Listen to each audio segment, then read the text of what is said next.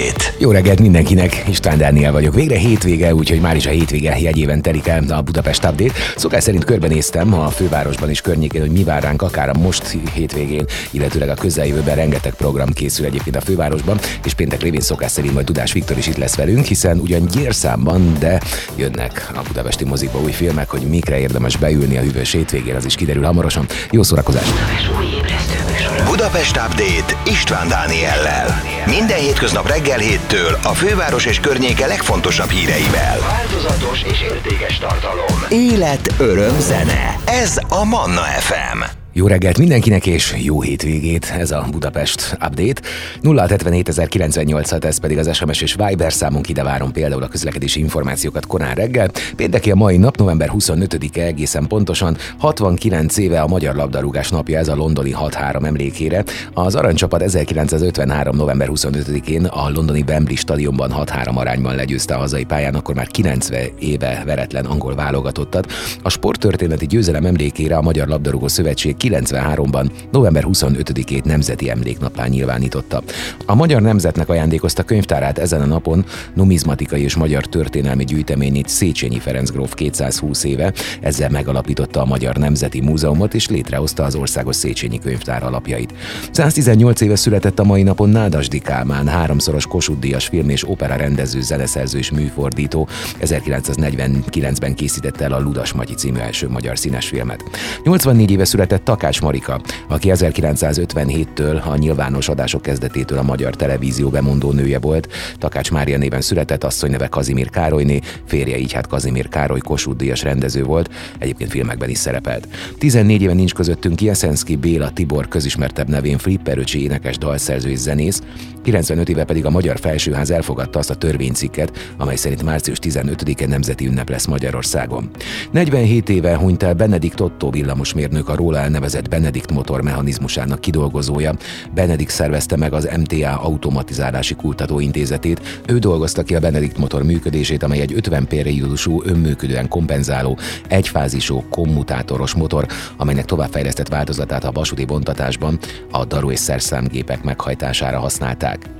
Ma az előző napokhoz képest kimondottan kellemes napos idő várható, csavadéktól nem kell tartani, a hőmérsékleti maximum pedig 10 fok körül alakul.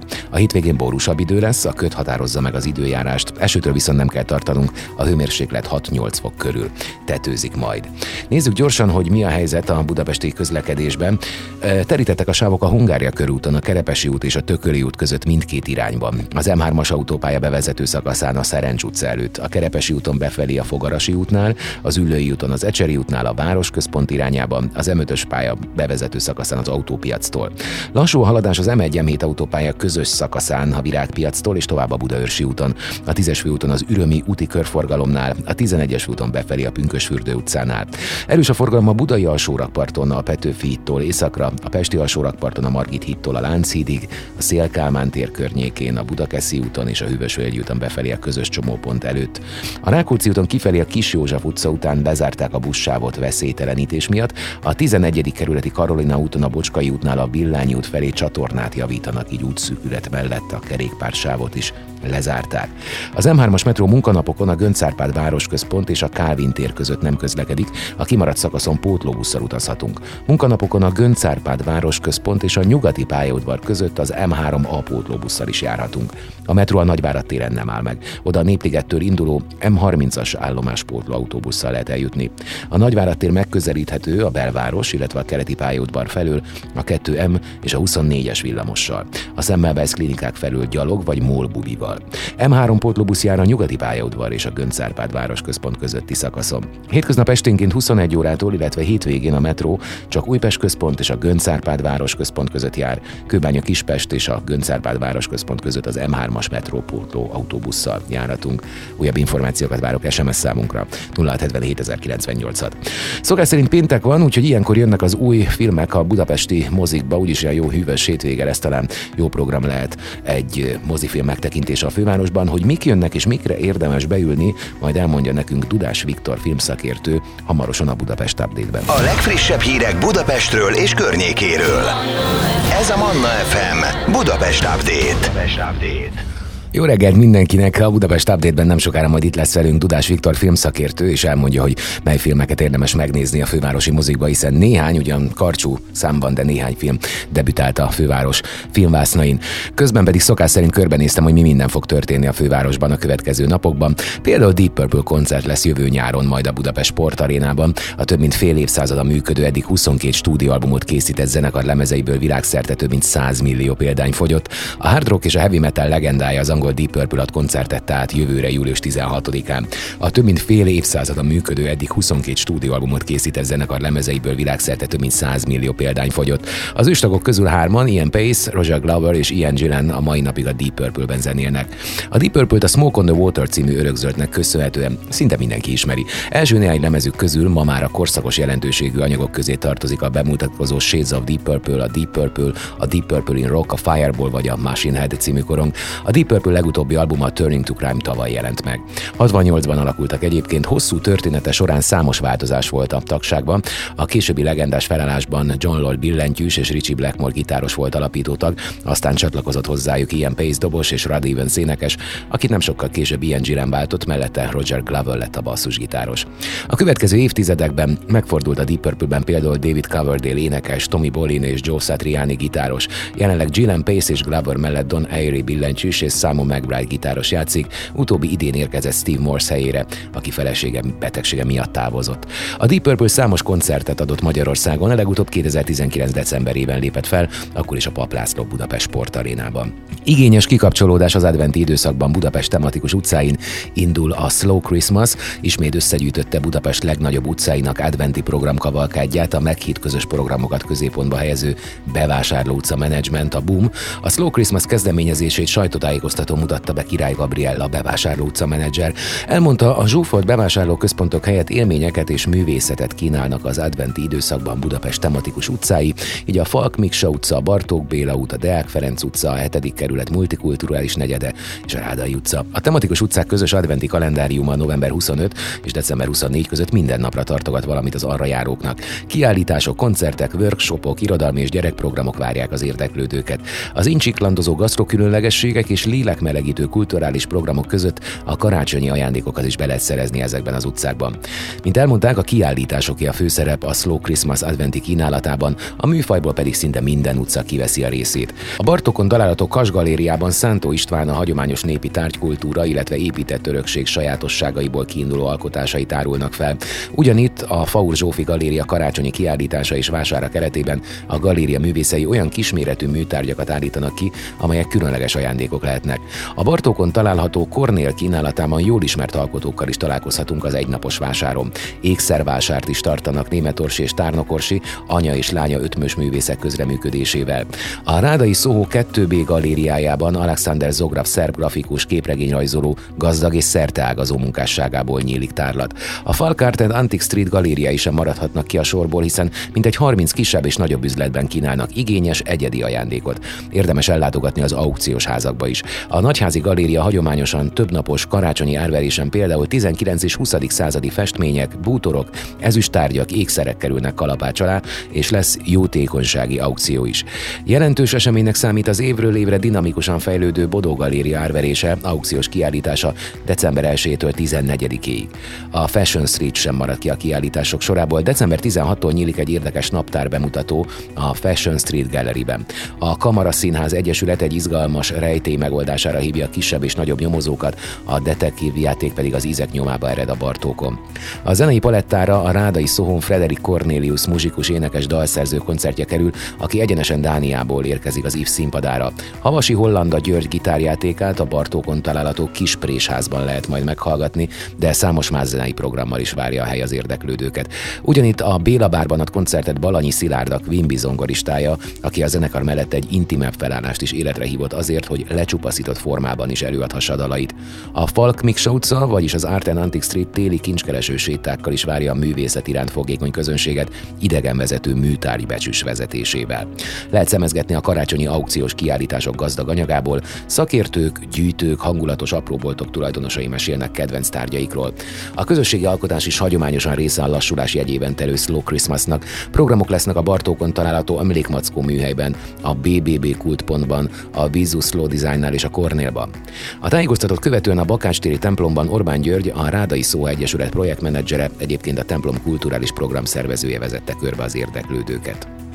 Rekordot döntött a Budapesti Corvinus Egyetem nyílt napjai résztvevők száma a múlt héten. Az alapszakaszokat bemutató napon mintegy 3500-an, a mesterszakokat bemutató napon több mint 300-an vettek részt. Üzleti adattudomány képzésekről szóló tájékoztatókat, valamint az egyéves mesterdiploma szerzés lehetőségét ismertető előadást is hallgathattak. November 17-én csütörtökön a mesterszakokra jelentkezők, másnap pedig az alap és osztatlan képzésekre felvételizők töltötték meg a Corvinust. Az események iránt kiemelkedően sokan érdeklődtek, hiszen az első napon körülbelül 300-350 hallgató, a másodikon pedig 3500 fő vett részt.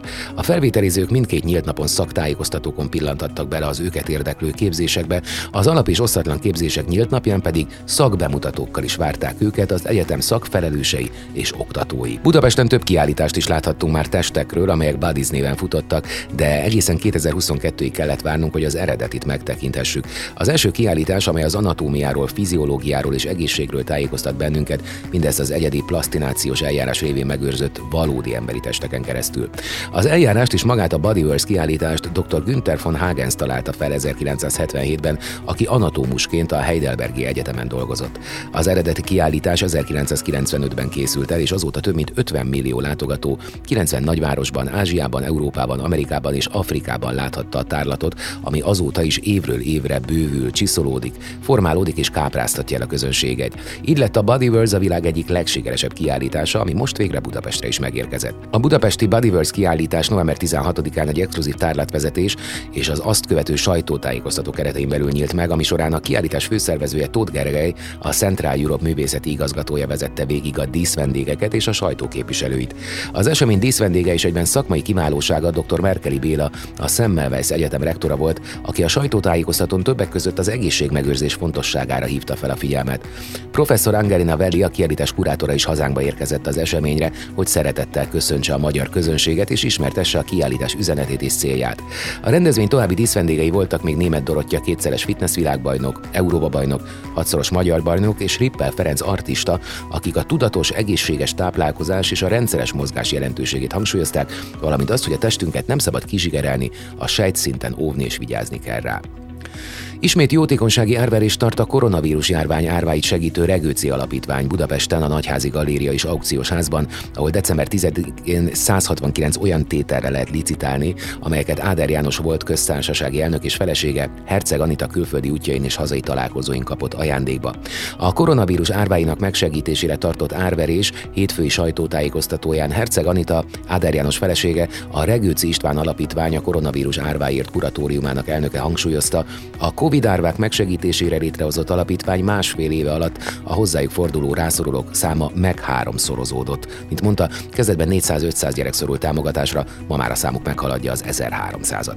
Az alapítvány célkitűzése az, hogy hosszú távon segítse a rászorulókat, nem csak nagykorúságukig, hanem diploma vagy valamilyen szakmai képesítés megszerzéséig, mondta.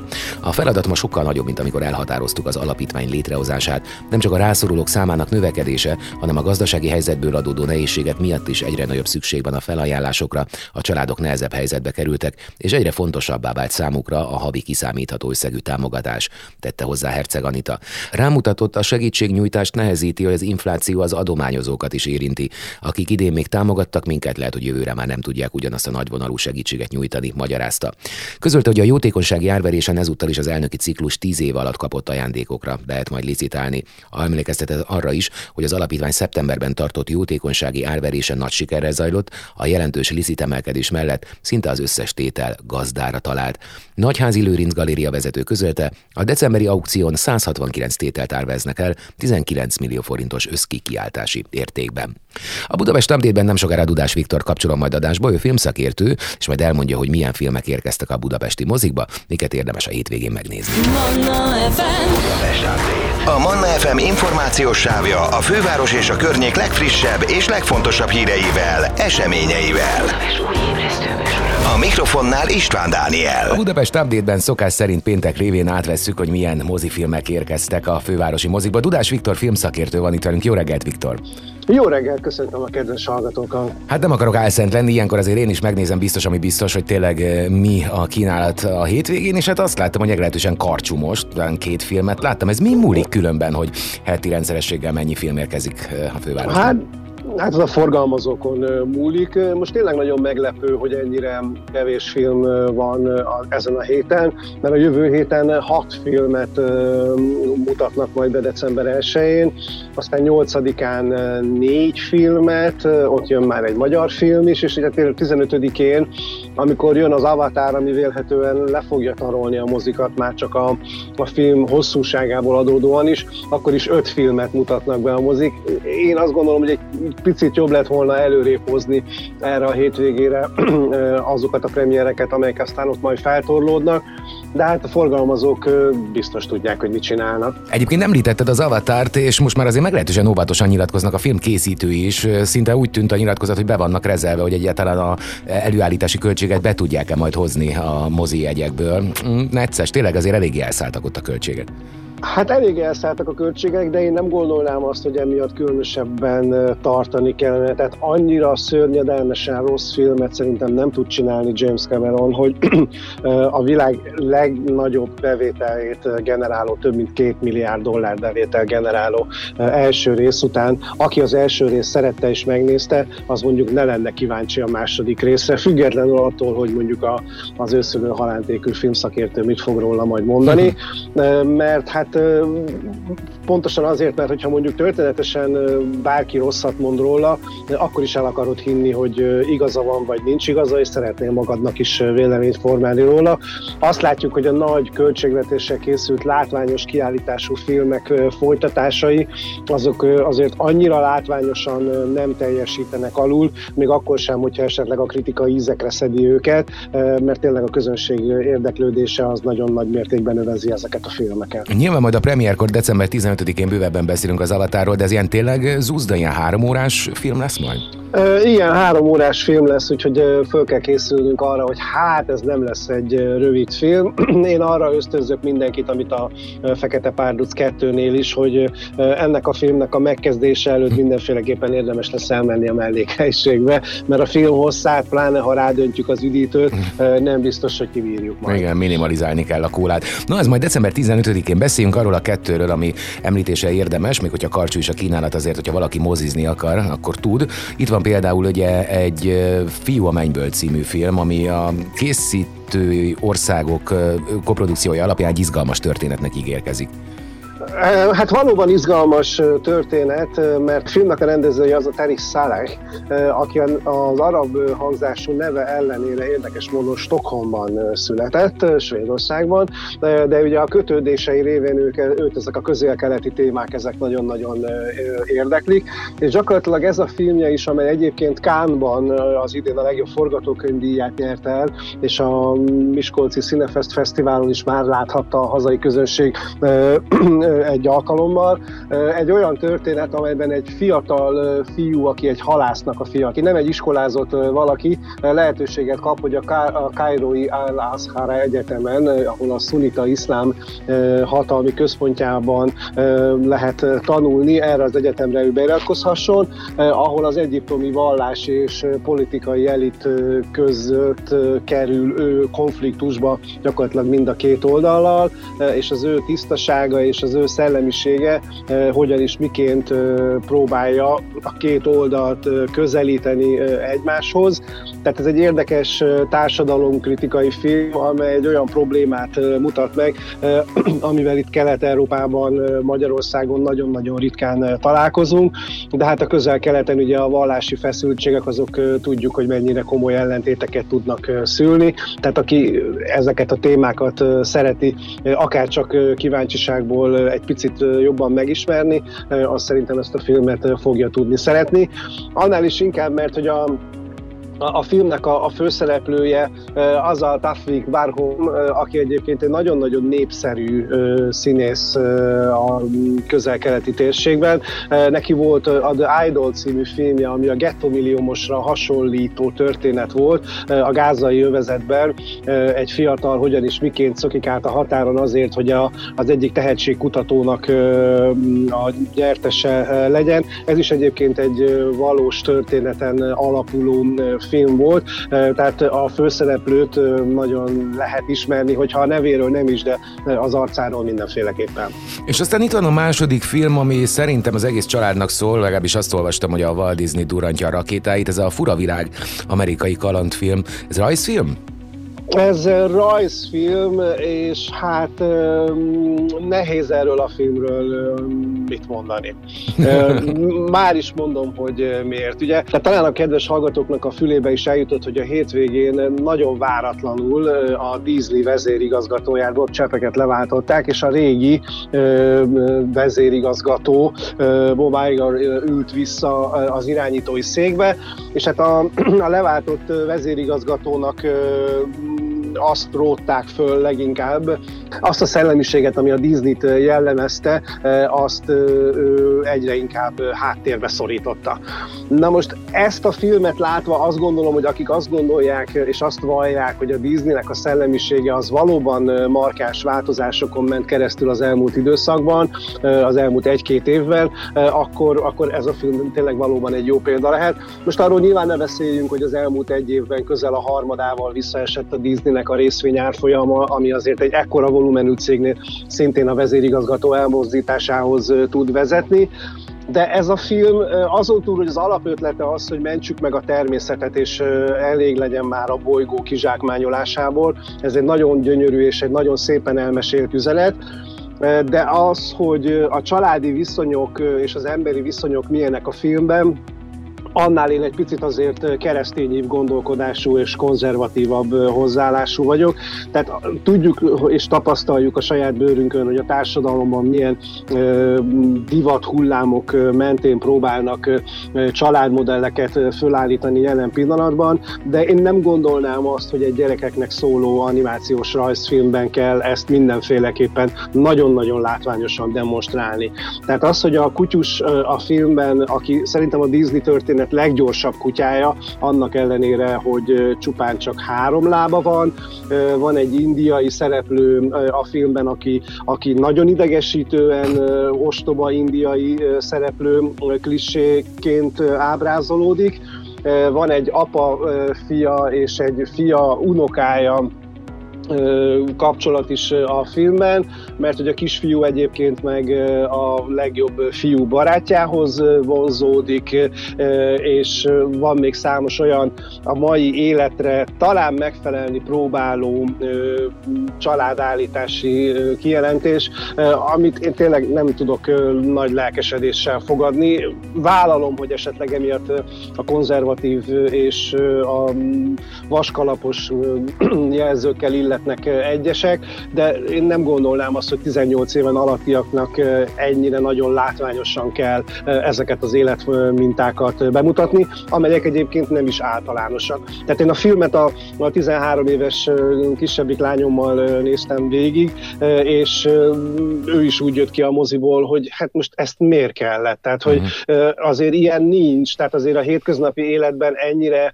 explicit módon ennyivel, ennyire nem találkozunk ezekkel a problémákkal, problémákkal, és pont ezek a filmek, amelyek így ábrázolják a nemiséget és a, a nemek közti vonzódásnak a, a szintjeit, pont azokra az egyébként még önmagukat kereső kiskamaszokra és serdülőkre tudnak adott esetben nem megfelelően hatni, akik ezeket a filmeket megnézik. Mm-hmm. Hát akkor, amit nyugodt szívvel merünk ajánlani, az a fiú a mennyből, legalább ezért érdemes volt értekeznünk, még hogyha karcsol a kínálat, akkor jövő héten valószínűleg hosszabbak leszünk a hat premier jön majd. Igen, a jövő hét az már mindenféleképpen izgalmasabbnak tűnik. Egyébként a Disneynek a, a látványvilága az egészen elképesztő, tehát egy picit már megelőlegezi az avatárnak a várható látványvilágát, mert itt is ugye egy nagyon furcsa világ jutunk el, ahol egészen elképesztő lényekkel találkoznak a szereplők, és ez a fajta kreativitás és ez a fajta látványvilág, amit a film egyébként megjelenít, az mindenféleképpen magával ragadó, tehát ez egy remek szórakoztató mozi élmény, de az, ami egyébként körülötte történik, az már egy picit azért azt gondolom, hogy véleményesebb. Ma este viszont hatkor ismét jelentkezik a műsorod a Cinemannak, itt vársz vendégül. Ma este a vendégem Hutlassa Tamás lesz, aki a, a Control, a, a Viszkis és a Kincsem című filmeknek is a producere, és vele beszélgetünk arról, hogy mennyivel másabb volt még a Control elkészítése, és miként változott a magyar filmszakma és a magyar közönségnek a szokása, például már a Kincsemnél és a Viszkisnél. Jó, este hatkor start. Viktorin, köszönöm szépen neked, és akkor jövő héten ismételten hívlak, hiszen akkor megint új filmek érkeznek majd a mozikban.